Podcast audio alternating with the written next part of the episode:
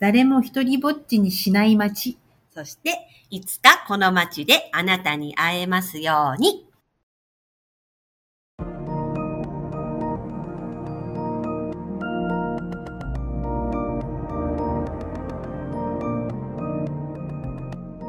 「NPO 法人まちづくりエージェントサイドビーチシティ」のポッドキャスト番組 SB キャストですこの番組は様々なステージで地域活動コミュニティ活動をされている皆様の活動を紹介活動のきっかけや思いを伺うポッドキャスト番組です。進行を務めますのは私フリーランスとしてプログラミングアプリ開発講師書籍出版などを行いながらこの NPO の理事を務める高道恵です。どうぞよろしくお願いいたします。それでは今回のゲストはコミュニティカフェイコッカ鳥海さん池田さんにお越しいただきました鳥海さん池田さんどうぞよろしくお願いいたしますよろしくお願いします。よろしくお願いしますまずは簡単に自己紹介お願いできますでしょうかはい。コミュニティカフェイコッカの、イコッカの、えーと池田と言います。えっ、と、6年前まで介護福祉士として介護の仕事に携わっていました。よろしくお願いします。え同じくコミュニティカフェ国家の鳥海と申します。え私は、えっと、オープンするまで保育士として働いていました。どうぞよろしくお願いします。はい。よろしくお願いします。それでは、まず、コミュニティカフェ行こうかの活動について教えていただけますでしょうか？はい。えっ、と、イコッカはコミュニティカフェとして誰もが立ち寄れる居場所づくりをしています。と週に1回サービス B、これは、えっと、高齢者のための介護予防生活支援サービス補助事業というものなんですけれども、こちらで、えっと、高齢者の方の支援を行っています。それから同じく週1回、親子広場として、未就園児に向けた親子向けの絵本とおしゃべりの時間というものも行っています。それから、えー放課後は、えー毎日、えー宿題をやるために、小学校の子供たちに居場所を開放しています。それから季節の行事を行ったり、えー学校の給食がないとき、長期休暇時には子供たちに向けた捕食を防ぐために子供ランチというものも行っています。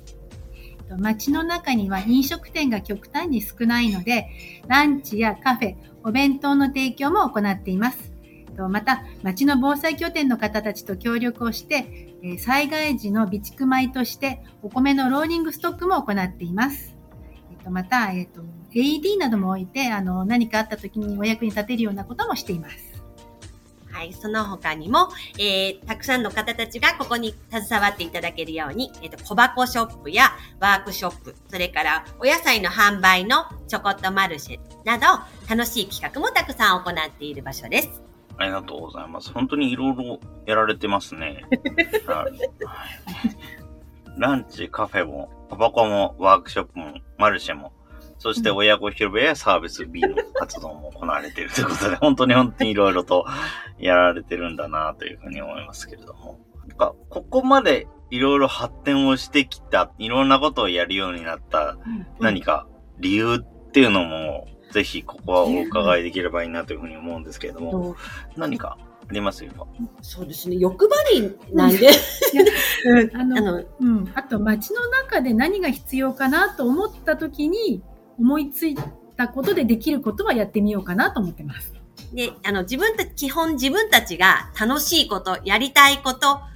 何でもやってみようと思っているので、自分たちが面白そうだな、これがあったら街がもっと元気になりそうだなと思うことは、積極的に、えー取り入れてやっています。それは本当にそうですね。いろいろと必要だったものをどんどん入れていったっていうことなんですね。えーいや事前に連絡いただいた限りだと何？そうだ何しようかいっていうのあって、ここもすごく気になっているところではありますけど、これはもともとあったんですか？えっと、そうだ何しよう会というのはあの私たちの住んでいる町に子ども会がなかったのでやってくれないかというお話をいただきましてで、まあ、あの子ども会だと多分輪番制の子ども会だとその後私たちがいくら立ち上げてもやる人はいないですよっていうことであの私たちがやりたいようにやっていいんだったらお受けしてもいいですということであのお受けしました。でえっと名前が変なんですけど、えっと、何しようかって、そうだ、あれしよう、これしよう、何しようということで、そうだ、何しようかという名前になりました。はい。で、えっと、子供だけじゃなくて、町の中の大人の方にも関わっていただきたいと思って、あの、町全体にこんなことを子供と一緒に何かしたいんですけれども、あの、力貸してくださる方いませんか？ということで、あの、回覧で全部にあのお知らせして、何人かの方が本当に声をかけてくださって、あの、これだったらできるよっていう形で、あの、ご協力いただいて、それが4年、5年前そうだね。5年前で、えっ、と、その方とは今でもあの仲良くさせていただいてます。もう、あの、思いつきで、子供のために、あの、何かやってもくれませんかと言われたのを別々に声をかけられたんですけれども、たまたま私たち二人とも子供会はお受けできません。子供も、子供も大人も、両方ともが、あの、参加ができることだったら、あの、やりますよということでお受けをして、味噌作りをしたり、干し柿を作ったり、はいね、お花見寄せ植えをさせていただいたり、あの、ま、焼き芋をしたりね。はい。あの、季節の行事がどうしても今、あの、だんだんだんだん、あの、行われなくなってきているので、私たちが思いつく季節の行事をまずやっていこうということで、七夕とか、あと、ひな祭りとか、あそうだねそういうことを、クリスマスとかねはい、やってます。やってきました。来ました。確かにそうですね。やっぱり子供だけえーに向けて何かをするっていうのはもちろん、まあ必要ではありますけど、それだけじゃちょっと物足りないというか、それだけだとちょっと足りないものが出てきてしまうっていうのがある。そこが根本にあったということなんですよね。そうですね。この子供って言ったら子供の時期は終わってしまうじゃないですか。えっと、小学生だけとか。でも、その子たちが中学生になっても高校生になっても、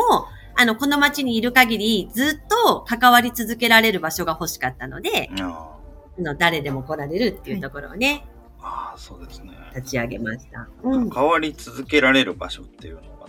すごくいいですね。その言葉が。あのそう言うと聞こえがいいんですけど、お話を受けたときに、たまたまうちの子供が小学校5年 ,5 年生だったので、あの2年で卒業してしまうということで、長くできませんよっていう。ああ、なるほど。なるほど、確かに。なるほど、そうですね。確かに、あの、お子さんも、お子さんもし中学生になると、そろそろなんか子供会の活動の範囲とは離れてしまうというところになるんですかね。やっぱり。それは確かにそうですね。で実はあの自分としてもそんなに特定の範囲でっていうのを関わったことがなくても、子供会っていうと本当に、えー大人になってから関わってる話を聞くっていうことになったぐらいしかないので、どこの範囲の子供を対象にしているのかっていうのはあまりち詳しく調べたことがないんですけども、そうですね。確かに、その範囲から離れていってしまうってなると、なかなか、じゃあその範囲から離れた子はどういうふうに関わる場を作っていけばいいのっていうのが一つ課題になってきてしまいますもんね。ありがとうございます。なんかもう一つ、高齢者っていうような軸についても、いろいろ事前にお伺いしてますけども、こちらについても何か一言いただけるといいかなと思うんですけども。えっと、日の、私たちの住んでる日の南地区は、江南区の中でも高齢化率が1、2を争う、争うぐらい高くて、あの、街の中に高齢の方がたくさんいらっしゃるんですね。お一人暮らしの方も増えていて、その方たちが何を求めているのかなとか、どうしたらあの楽しく街の中でずっと暮らしていけるのかなって思った時に、保険、介護保険とかで関わっているだけでは多分問題は解決しないんじゃないかなと思ったのが始まりで、あの、私、池田の一の隣にたまたま民生委員さんが住んでらして、何かいい方法はないかねカフェみたいなところがあったらいいねっていう話はもともとしていました。介護の、介護度とかに関係なく誰でも集まれる場所が必要だよねっていう話があって、まあ、そこから私たちの活動とは別に、あの、の南カレー屋さんっていうのが発展していくんですけれども、その方たちと一緒になって、あの、高齢者だけじゃなくて、えっと、高齢の方と、それからあのおじいちゃんおばあちゃんたちと一緒に住んでない子供たちが一緒に交わってあの交流できるような場所ができたらいいなっていう思いになってあの、まあ、ずっとつながっていくんですけれども、はい、なるほど、ありがとうございます。そうですね。そういうような高齢者が本当に介護上に関係なく来れる場所っていうのもあって、そのみ、今回3つのような形ですかね。高齢者向けの場所。あとは子供さん、あるいは大人の方もみんなが集まれる場所。その3つの要素が集まったのが、この今回のこのコミュニティカフェ行こうか。という形になるっていうことですよね。ですかね。誰でもっていう、誰でも誰でもというところにこだわって、はいあの、役所とかそういったところでは、誰でもだと分かりづらくて結局誰も来なくなるから、対象者を絞りなさいっていうことをすごく言われたんですね。高齢者なら高齢者の場所って歌いなさい。親子向けなら親子向けの場所って歌いなさい。そうじゃないと誰も来れないよっていうことをすごく、あのーご助言いただいたんですけれども、そこは絶対折れないって言って、誰でもが来られる場所ですって言い続けて、あの、家の中に、うちは大人しかダメなのよとかっていうことはないじゃないですか。おじいちゃんおばあちゃんがいて、お母さん、お父さんがいて、で、子供たちがいるっていうのは、普通に考えたら当たり前のことかなというふうに。思ったので、はいそう、子供の声がうるさくってお、子供がいる場所にはご高齢の方は行きづらいんじゃないかとか、ご高齢の方が集まってる場所に、あの、親子の人は入れないんじゃないかとかもご助言いただいたんですけれど、いや、そんなことない。ないそんなわけないよねはいっていうところで、誰でもというところにこだわってます。なるほど。確かにそうですね。確かに、お役所の方だと、どうしてもやっぱり、あまり対象を多くにしすぎると、分かりづらいよというようなことを言うっていう話はよく聞いたことがあります。確かに、その通りですよね。やっぱり、対象を絞らないっていうようなことを、自分たちの視点からすると考えがちなところはあるんですけれども、あの役所からするとそれはどこにアピールすればいいのか分かりづらいというところもあるので、結局そういうような、あの、分かりづらいところをお勧めしなくなるという傾向はなんとなくあるのかなっていうような感じが確かにしています。いや、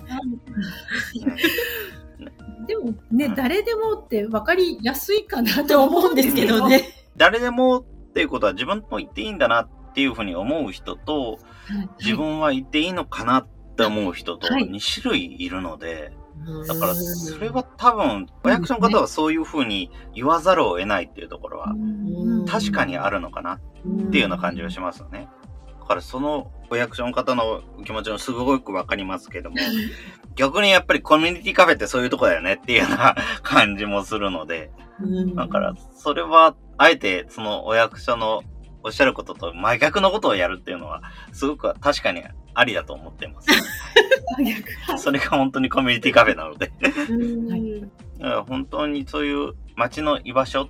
ていうのが一時期に意外となかったりするっていう時もありましたし、まあ偶然そういうような場所に巡り会えたっていう人はいくらでもいますからいいんですけども、そうでない方々は、じゃあちょっと街でどうすればいいのか、本当に住むだけの場所になっちゃうのかっていうようなところはあるので、そのためにあの住むだけじゃない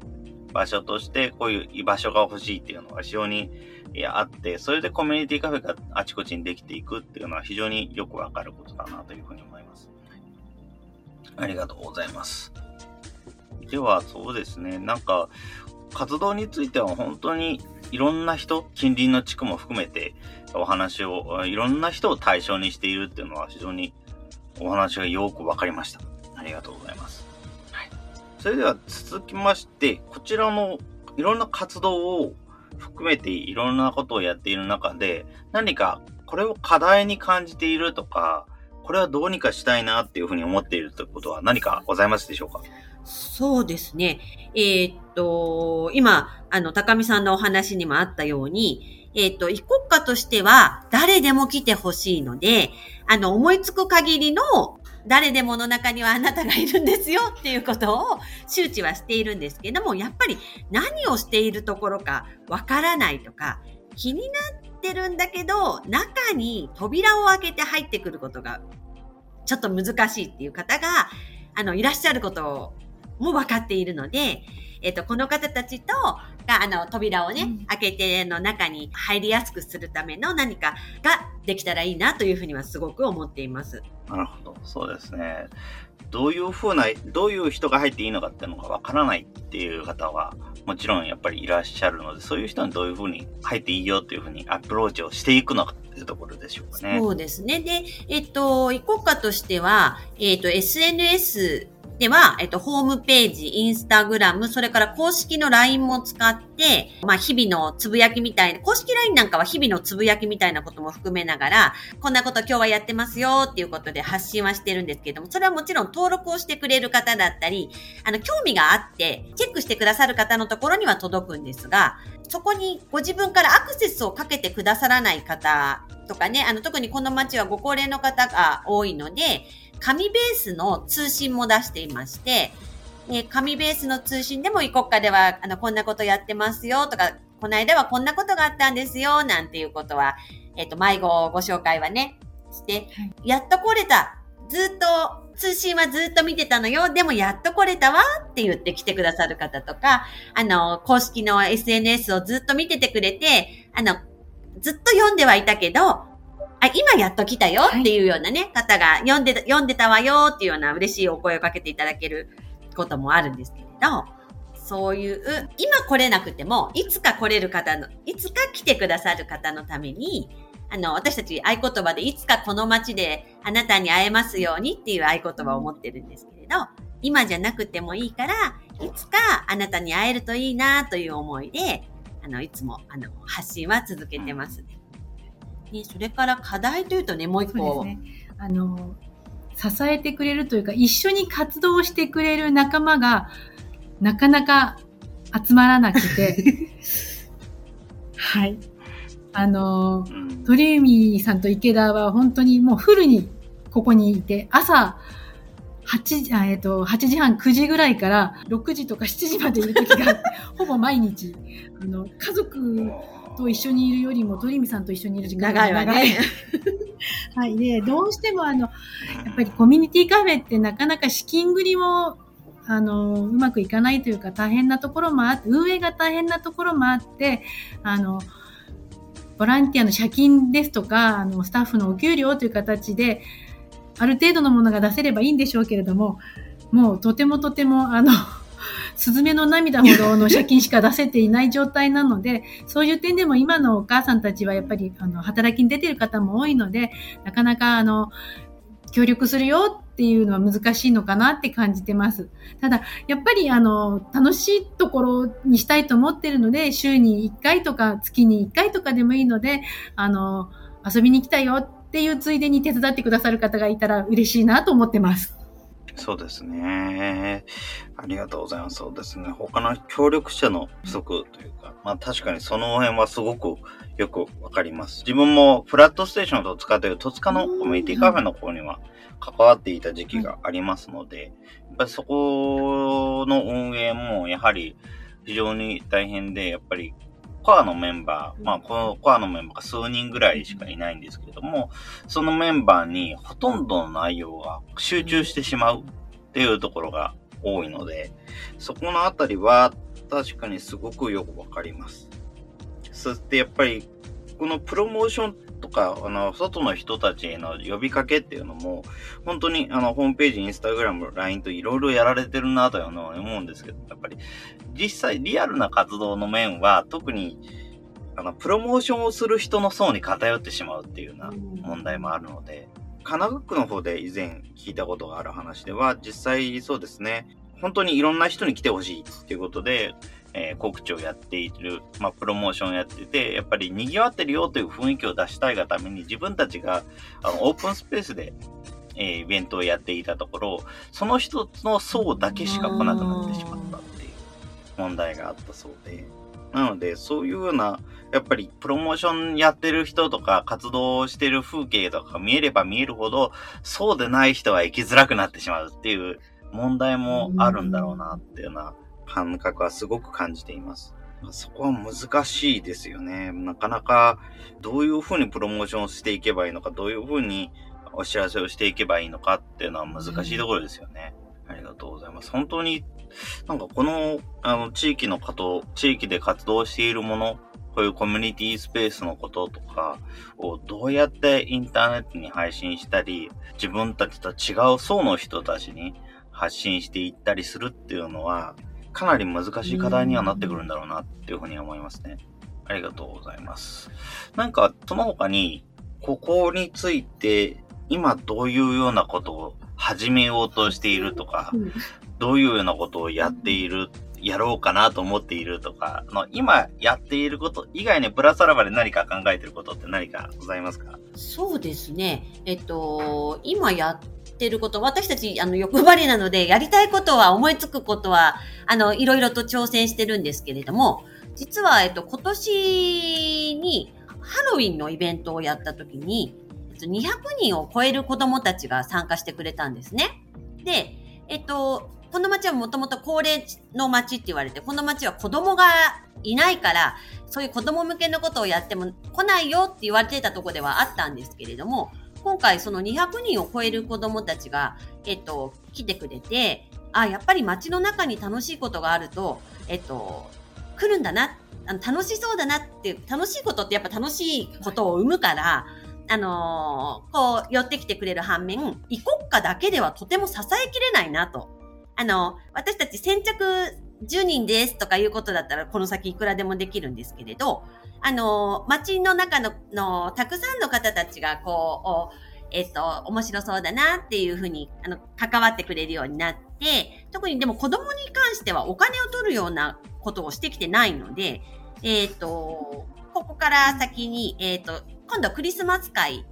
をね、さあどうしようか。子供たちはすごく楽しみにしていて、異国家でクリスマス会をやるから来てね、なんて、あの、宣伝してくれてるんですけど、あの、まあ、コロナ禍でもあるしね、クリスマス会という会はできないから、えっ、ー、と、じゃあ、えっ、ー、と、去年、あの、袖水合うも多少の縁プロジェクトというもので、年賀状を持ってきてくれたら、えっ、ー、と、それと交換にクリスマスのね、プレゼントを渡すよっていうイベントをやったんですね。で、そのイベントで、実はあの年賀状を書いたことがないという子供が、あの、一人二人ではなくいることが分かりまして、で、あ、じゃあ、えっと、今年は、あの、初めてチャレンジするのは、日の南の郵便局さんの、えっと、郵便局長さんと、に、あの、異国家に来ていただいて、その方と一緒に年賀状を書くっていうイベントを初めてえー、行うんですね。そうやって街の中で、えっと、異国家だけではなく、あの、他の人たちとも、こう、子供たちをサポートするっていうようなところをつながれたらいいなっていうふうに今思ってますね。そうそれからね、はいうん、えっ、ー、と日の南の町は歩いてみるとわかるんですけど、あの柑橘類が本当にたくさんどのお家にもあって、えっ、ー、と夏みかんの木だけでも200本あ100本超えていて、あのあとオレンジとかレモンとか柚子を合わせると200本、300本ってあるんですね。で、それがだんだんあの皆さん高齢化が進むにつれて実がなりっぱなし、そのままあの時が経つと落ちま、の道に落ちてあのそのままになってるっていうことがあって私たちから見るとすごくもったいないなっていう思いがいっぱいでその夏みかんを使って町おこしができないかなと思ってで、あの、もう今2年目、3年目になってるんですけれども、まあ今、えっ、ー、と、私たちのキッチンの状況では、夏みかん、あの、ジャムを作るとか、お菓子を作って販売するっていうことができないんですけれども、いずれ、あの、町の人と協力して、日の南の町のみかんを使って、何か、あの、商品開発をして、町おこしがしたいっていうのが、あの、夢です。ジャム、ジャム作りいいですね。確かに。そうなんですよ。たくさんあって、うん、はい。本当に、そうですね。やっぱり本当にいろいろな、いろいろなことをやろうという予定があるんですね。本当に盛りだくさんで。予定はあるんですけれども、はい。場所がやっぱりなくて。まあそうですよね。確かに。本当にやりたい、や、これをやればいいのかなっていうようなことを思いつくことは確かにもちろんあるけども、課題になるのがその、それをやる人と、それをやる場所ですよね、はい、それはすごくあるなというふうに思います。なんです。なので本当にそういうような、この一つの方法として、日の南の郵便局さんとかみたいなところと、何か協力で何かイベントをやるっていうのはすごく良い方法なんだろうなっていうふうには思いますね。本当にこういうような話を、こういうようなことをやるっていうの話を聞いたのは初めてですからね。コミュニティカフェさんでは何度かお話はしてきたんですけれども、本当にすごい、あ、こういう方法あるんだっていうね、びっくりしております。はい。ありがとうございます。そうですね。では続きましてですけれども、以前に、この間タイカフェさんの方の、えイベントで、えこちらのコミュニティカフェ行こっかの話はお伺いをして、実際に今回、え前回のお話を伺った内容で、やっぱりコロナ禍とコミュニティカフェって相性が悪いのではっていうような話を聞いたのが、個人的にはちょっとずっと引っかかっていまして、はい。結構この状況下で、やっぱり何らかの痛手を受けた企業、企業団体さんはすごく多い中、コミュニティを作るだけであれば、多分いろんな方法で繋がることはできて、むしろ他の中で言うのであれば、コミュニティカフェってそんなに相性悪くない方なんじゃないのかなっていうふうにずっと思っていたので、だから改めてその中であえてコミュニティカフェ相性悪いっていうふうな結論が出たのは、なんかどういう理由なのかなっていうのをお伺いできればいいなっていうふうにずっと思ってたっていうのがありますけれども、はい、こちらについて今ってどういうふうなお考えでいらっしゃいますか、うん、えっと、そうですね。えっと、この間タウンカフェさんでお話しさせていただいたのは確か6月だったと思うんですけれども、はい、えっと、その時は緊急事態宣言が出ていて、私たちは用事がなくてもフラッと立ち寄っておしゃべりができる場所を作る予定だったんですよ。はいはいそれが、不要な外出を控えてくださいっていう、あのー、緊急事態の中でね、不要な外出は控えて、最低限の人数で動きましょうって言ったら、コミュニティカフェに行くということは、あの、不要な、不要不急からは、やっぱり外れる用用事としてですね、例えばここに何かをしに来るっていう具体的な、えっ、と、用事があれば、えっと、それはきっと皆さんにとって不要なものではないんですけれども、一般的に不要不急、ここでちょっとおしゃべりして、あ、なんだか疲れちゃったわーって、ちょっとおしゃべりしてもいいって言っておしゃべりするような場所は、一般的に見ると不要不急に当たるものになってしまうので、ああ、あのー、その中で用事がなくても来てね、いつでも誰かがいるから来てねっていう場所は、ああ、難しいなっていうふうに思ったんです。でも、うん、やる、で、例えばね、最初だったらもうあの、一個の机に、長い机に奥から座ってっていうのができるように、あの、詰めて座ってとかができるように考えていたんですけれども、やっぱり、えっと、テーブルとテーブルの間には、えー、パーテーション、うん、パーテーションをして、対面にもパーテーションをして、隣の方とも自分以外の他人とお話をするのに、やっぱり皆さんがこう、ちょっとこう、躊躇してしまうというか、まあそうあるべきなことなのかもしれないんですけれども、えっと、私たちがイメージしていた、えっ、と、ふらっと来て、あの、隣の人と、え、どこから来たのっておしゃべりできるような空間では、もうオープンした時になかったので、ああ、これは、お、また、うん、あの、オープンの時期がすごいところに当たったなとは思ったんですけれども。いや、あの、街に人が歩いてなかったですからね。そうなの。そう で、特にこの街はご高齢の方が多いので、皆さん出控えて、えっと、最初私たちオープンした時には、ご高齢の方とかが、あの、ここをご利用になる方が多いのではないかというふうにすごく、えっと、思っていたんですが、実際オープンをしてみたら、高齢の方は皆さん出控えてらっしゃるので、えっと、街の中には本当に歩いていなくて、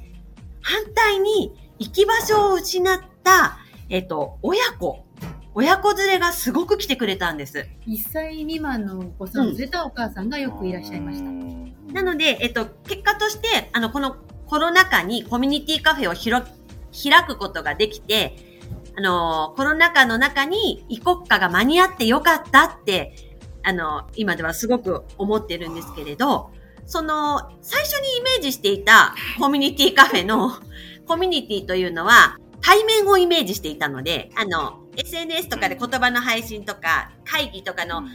こう、動画での配信ですとか、やりとりとかはいくらでもできるんですけれども、そうではなくって、ふらっと来て、用事がないけど寄っちゃったっていう場所を作った身としては、用事がないからいけないねっていう場所に なってしまうというところがですね、なんて相性が悪いんでしょうと思ったんですけれど、ああ、うんなるほど。そういうことだったんですね。す。はいはい。でもね、すごくあのコロナの時期に間に合ってよかったなって、コミュニティカフェがね、うん街の中にあってよかったなって思ってます。まあ私たちはイコカの中から思ってるんですけどね。でも本当にその間に合ってよかったっていうようなお話は本当に聞けてほっとしました。はい。なんていうか、ただ、あの、相性が悪いだけで終わってないんだなっていうことが分かったのがすごく良かったなっていうふうに思います。例えば他にもね、本当に、例えば今ならではあって、直接話してはいけないのだったら、ちょっと間接的に話すっていう方法もいろいろあると思いますし、例えば、ちょっと思いついたのだと、あの、例えば糸電話なんかみたいな、そういうようなものを介して話しましょう。まあ、紙コップ使い捨てになっちゃうんであれですけど考も。えたよね。糸電話も考えましした。だから、イコカの通信の中には、あの、糸電話のイラストを入れて、おしゃべりしようっていうので、だからインターホンも取り付けて、あの、中に入ってこれなくても、あの、あ、それはあれですね。あの、うんお店の中に入ってくるのが難しくて、お弁当とかを取りに来たりするのに難しい方とかのために、インターホンも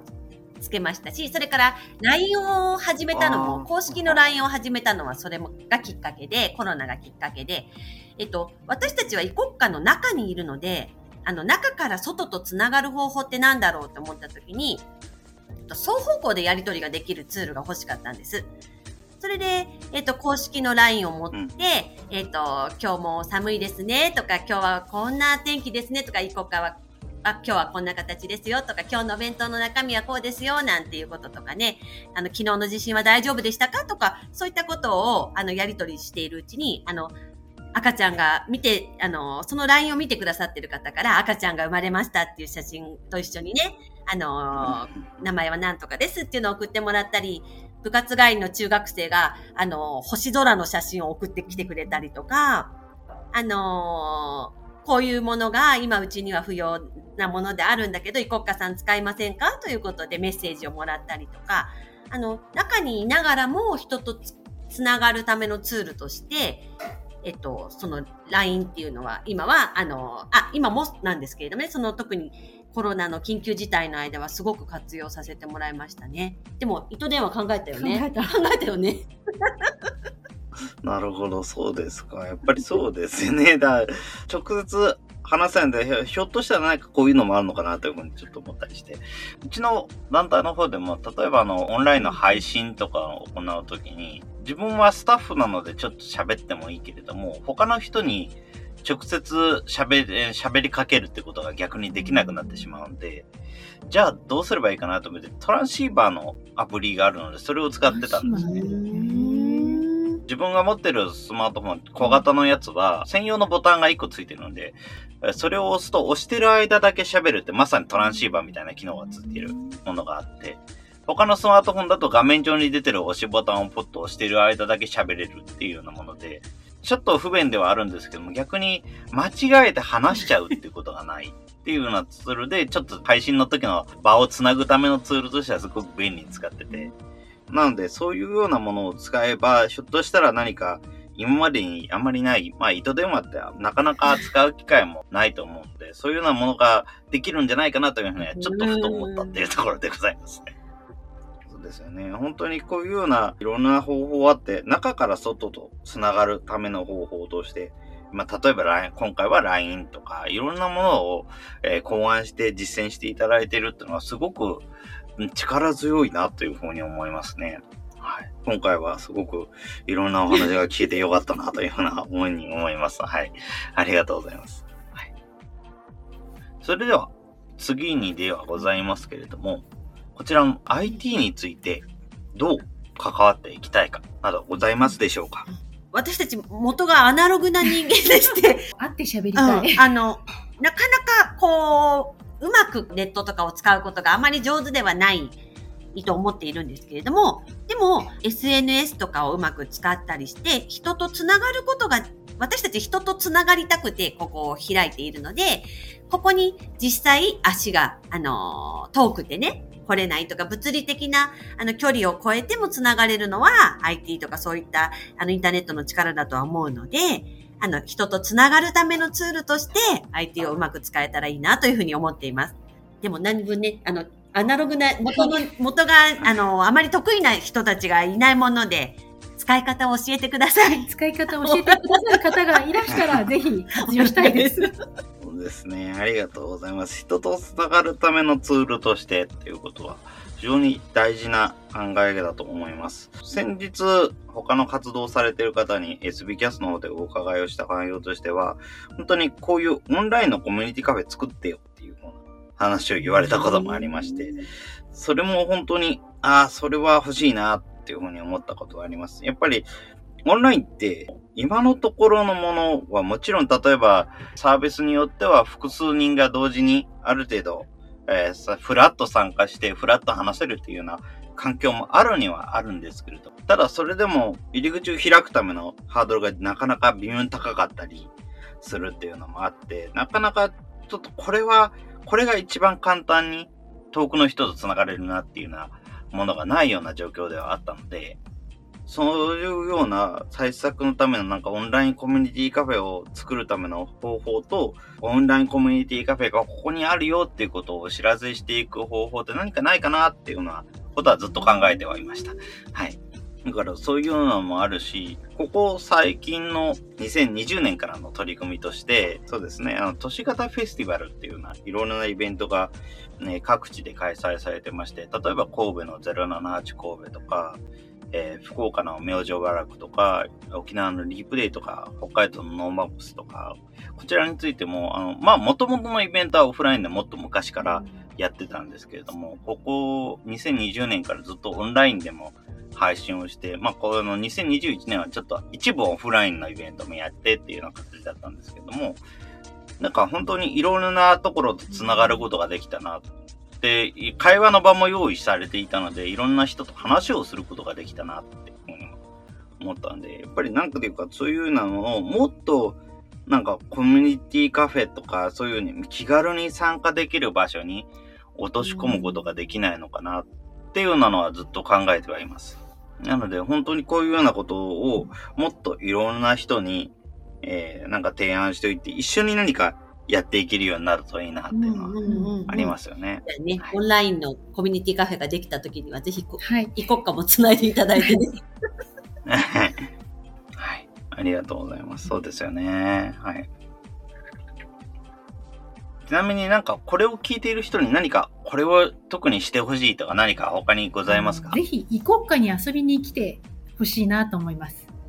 オンラインの話をした後に何なんですが、はい、ぜひ、あの、直接あなたに会いたいですね。あの、先ほどちょっと、あの、スタッフが足りないって話はしたんですけれども、実際に、あの、何人か、やっぱり、あの、ほとんど毎日中に来てくださる方もいるし、毎週来てくださる方もいて、その方たちが本当に素敵な人たちばかりなので、うん、ぜひ皆さんも来て、あの、いろんなお話をしたりとか、その方たちのなんかいろんなまあ、多彩な方もいらっしゃるので、その方たちの才能とか、あの、優しさに触れて、癒されてほしいです。そして、あの、あわよくば、あの、あ、ここで一緒にやりたいなって思ってくれたら嬉しいと思います。うん。はい。そうですね。本当に、他に遊びに来てくださいってことですよね。オンラインの話をした後にっていうかな話でしたけど、本当に、それは全然いいと思っていて、なんていうか、オンラインってったなというか、オンラインだけで終わってしまうのは、もったいないんじゃないのかな。じゃあ、オンラインの会のオフ会の会場として、イコカを使ってもらえば。オンラインで。そういうのももちろんいいですし、自分も以前他のイベントで、だいたい月1のイベントで会ったことがある人とかには、時々ツイッターとかでもよくお話をしていて、で、次に会った時に、なんか久しぶりに会ったって気が全然しないっていう。ことがあって、だからオンラインってオフラインを補完する力があるんじゃないかなっていうふうに思ったことがあります。だから、両方あって、オンラインで会った人はいずれオフラインでどっかしらで会うともっと仲良くなれるし、オフラインで会った人も続きにオンラインで会えるともっと仲良くなれるんじゃないかな。まあ、いくらやっぱり、あっても、あの、閉店時間過ぎてずっと居座るわけにもいかないので、例えば続きはまたウェブでねって気軽に言えるような間柄になれれば、それはいいんじゃないのかな。オンラインででも、いつも最近、あの、オンラインのイベントとかで話し込むと、大体あの、21時ぐらいから話し始めて、25時ぐらいまで話し込んでるっていうことがたまにあって、うん。でも、そこまで長くなるとみんな疲れてしまうので、うんそうじゃなくて、毎日話すのは10分ぐらいなんだけども、その代わり毎日話せるっていうような、そういうようなことができるのがオンラインなので、なんかそういうようなオンラインとオフラインをうまく使い分けていっていければ、うまいコミュニティの作り方ができるんじゃないのかなっていうような感じはすごくありますね。はいちなみに、あの、事前にお伺いしている内容で、あの、欲しいものリストというのも気になるんですけれども、こちらの方も伺いしてもよろしいありがとうございます。そうですね。イコッカはですね、えっ、と、欲しいものリストというものが大きくあと貼られていまして、イコッカの中にあるものは、ほとんどあの、皆さんからの、ご寄付です。あの、いただいたもので、あら、それが欲しいの？うちにあるわよ。持ってきてあげようか？っていうようなもので、あの、イコッカって割に成り立ってたりもするので、えっと、今、あの、イコッカが欲しいものはですね、あ、餅つき機が欲しい。餅つき機は絶対誰かの家に寝てると思うんですよね。あの、昔使ってたけどもう使わないよっていうような。あとね、プリントごっこのインクとか、それから、プリントごっこのあの、版もうんもう今、製造停止にね、なっちゃってるので、でも、あの、この、イコッカの、この、イコッカちゃんっていう可愛いキャラクターがいるんですけれど、この子と、あの、やっぱりアナログな私たちにはプリントごっこがすごく合うんです、うん。イコッカの雰囲気にね。コピー、コピーをするとやっぱり色とか雰囲気が変わってしまうので、なんかね、その手、手仕事みたいなとこをちょっと挟んだところが私たちみんな好きなので、あのー今、そうですね、プリントごっこのインクと、あとは、季節の野菜とか、季節のお花とかもか書いてあるし、えっと、あと今、今書いてあるのなんだ、タブレットと、タブレットいただいたあ、そうだ、タブレットこの間いただいた。あと文房具。本棚。木の本棚が欲しいです。こんな具体的おー、昨日だな。うんなんかが今ね、書いてありますね。そう。あと、サポート会員っていう、あの、実際に、あなたたちのことを応援してあげたいんだけど、実際に行くには遠いのよとか、ここにあるものは何もないんだけど、あの、何かでも応援はしたいのよっていう、あの、お声掛けをいただいたりして、そういう方たちには、サポート会員という形で、えっと、ご支援をしていただいてます。で、まだまだ募集もしてます。募集もしてます。ね、それはまあ、金銭面での応援っていうことなんですけれど、でも、うん、あの、会えるのがね、うん一番嬉しい。うん。うんうん。ですね。いや、確かにそうですね。欲しいものっていうのはすごくいいと思いますし、意外とそういうものの掲示板っていうのが、確か区役所とかにもたまに掲載されているなっていうようなことがありますので、それは本当に欲しいですよね。あの、去年立ち上げたばかりの時に、寒くて、ストーブが欲しいんですって言ったら、4台ぐらいいただけて、本当に、あの、暖かい冬を過ごすことができました。もうね、あの、窓を全部ほら、換気のために開けていないといけなかったので、エアコンだけじゃ間に合わなくて、うん、はい、足元を温めるストーブがとてもありがたかった 欲しいですって言ってね。そう確かにそうですね。なるほど。はい。ありがとうございます。そうですね。それでは、今後、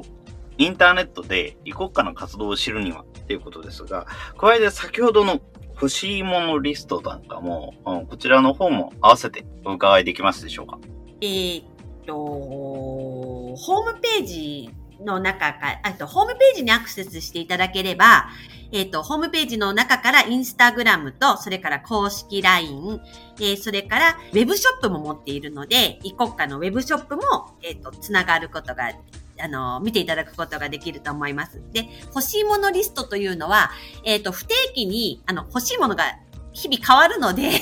あの、その都度新しい欲しいものができたときに、あの、LINE でに流したり、あと、インスタグラムの方にアップしたりしてます。常にホームページには貼ってないです。あの、入れ替わったりするので、欲しいものが。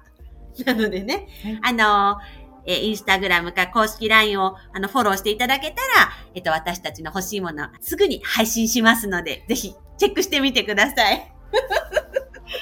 こちらの方は、まあ、こちらの音声の概要欄の方にも掲載されていく形になりますので、ご興味のある方はぜひ、あの、聞いていただいている方もこちらの方の LINE や Instagram の方を見ていただければいいなというふうに思います。はい。ありがとうございます。ありがとうございます。はい。それでは、最後にはなりますが、こちらのコミュニティカフェ行こっか、活動のキーワードお伺いできますでしょうか？誰も一人ぼっちにしない街。そして、いつかこの街であなたに会えますように。そうですね、いいですね。ありがとうございます。そうですね。何か、あの、こういうように、あえてこの言葉を選択された理由とかもお伺いできれば何かと思いますけれども。いつか会いたい。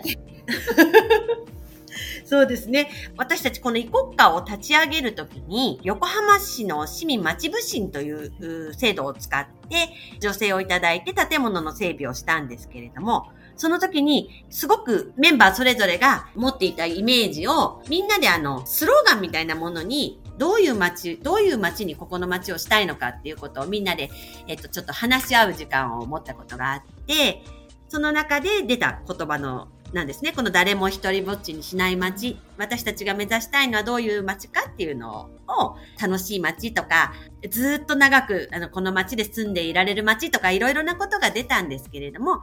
まあ根本にあるのは誰も一人ぼっちににしない街。あの一人になりたい人はは一人の時間を楽しむ分にはいいんですけど、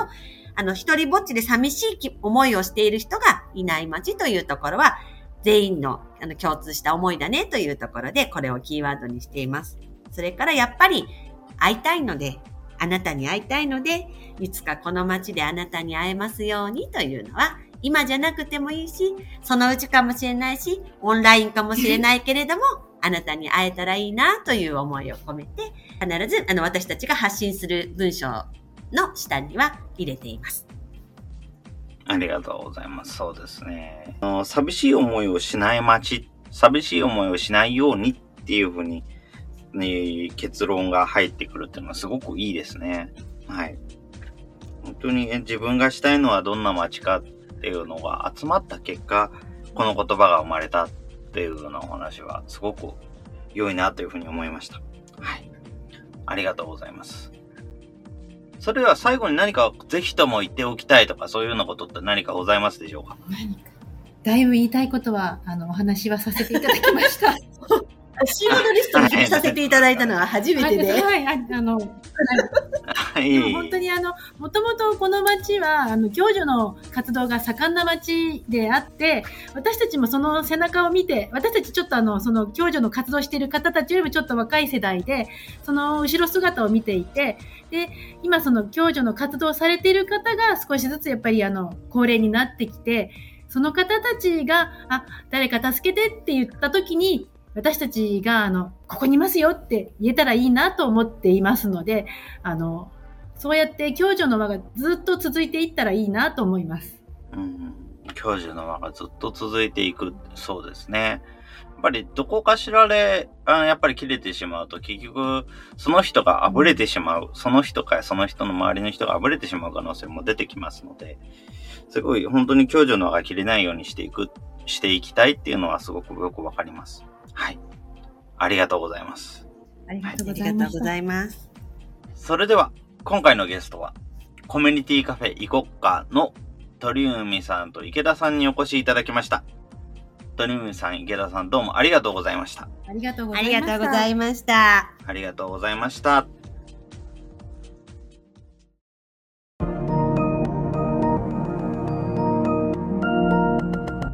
今回は横浜市港南区日の南にて高齢者の介護予防未就園児小学生への居場所提供ほかカフェや小箱ショップなど誰もが立ち寄れる居場所を目指して様々な活動を行うコミュニティカフェコミュニティカフェイコッカの鳥海さん、池田さんに、コミュニティカフェイコッカの設立経緯や、その設立にかけた思いを伺いました。子供、高齢者、大人、親子。コミュニティカフェイコッカは、この街に暮らす人すべてに来てほしい。という思いのもと生まれた場所。街の中で何が必要かな？これがあったら街がもっと元気になりそうだな。そう思ったことをたくさんやってみるうちに多くの取り組みを実施する場所になっていきました。一方、何をしているかわからない。気になっているけれども中に入ってくれないという人もいる。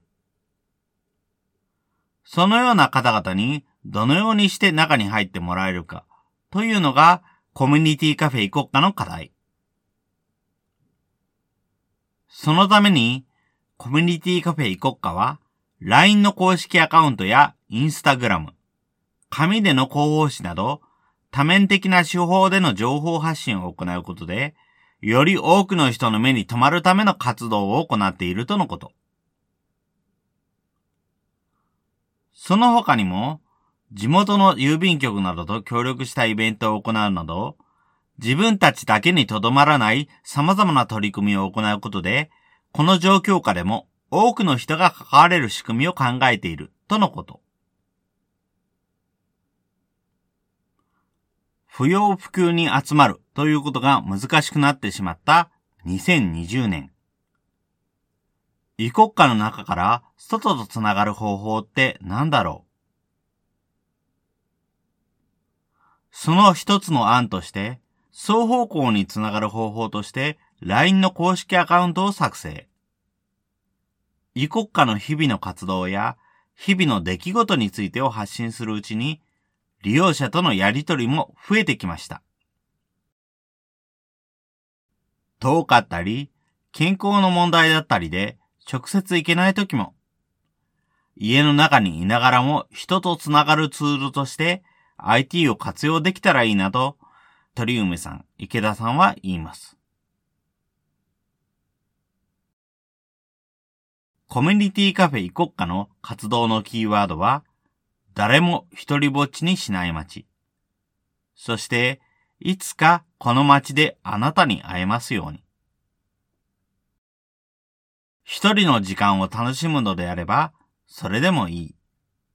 でも、一人ぼっちで寂しい思いをしている人がいない街にしたい。コミュニティカフェ行こっかはいろいろな人が来る。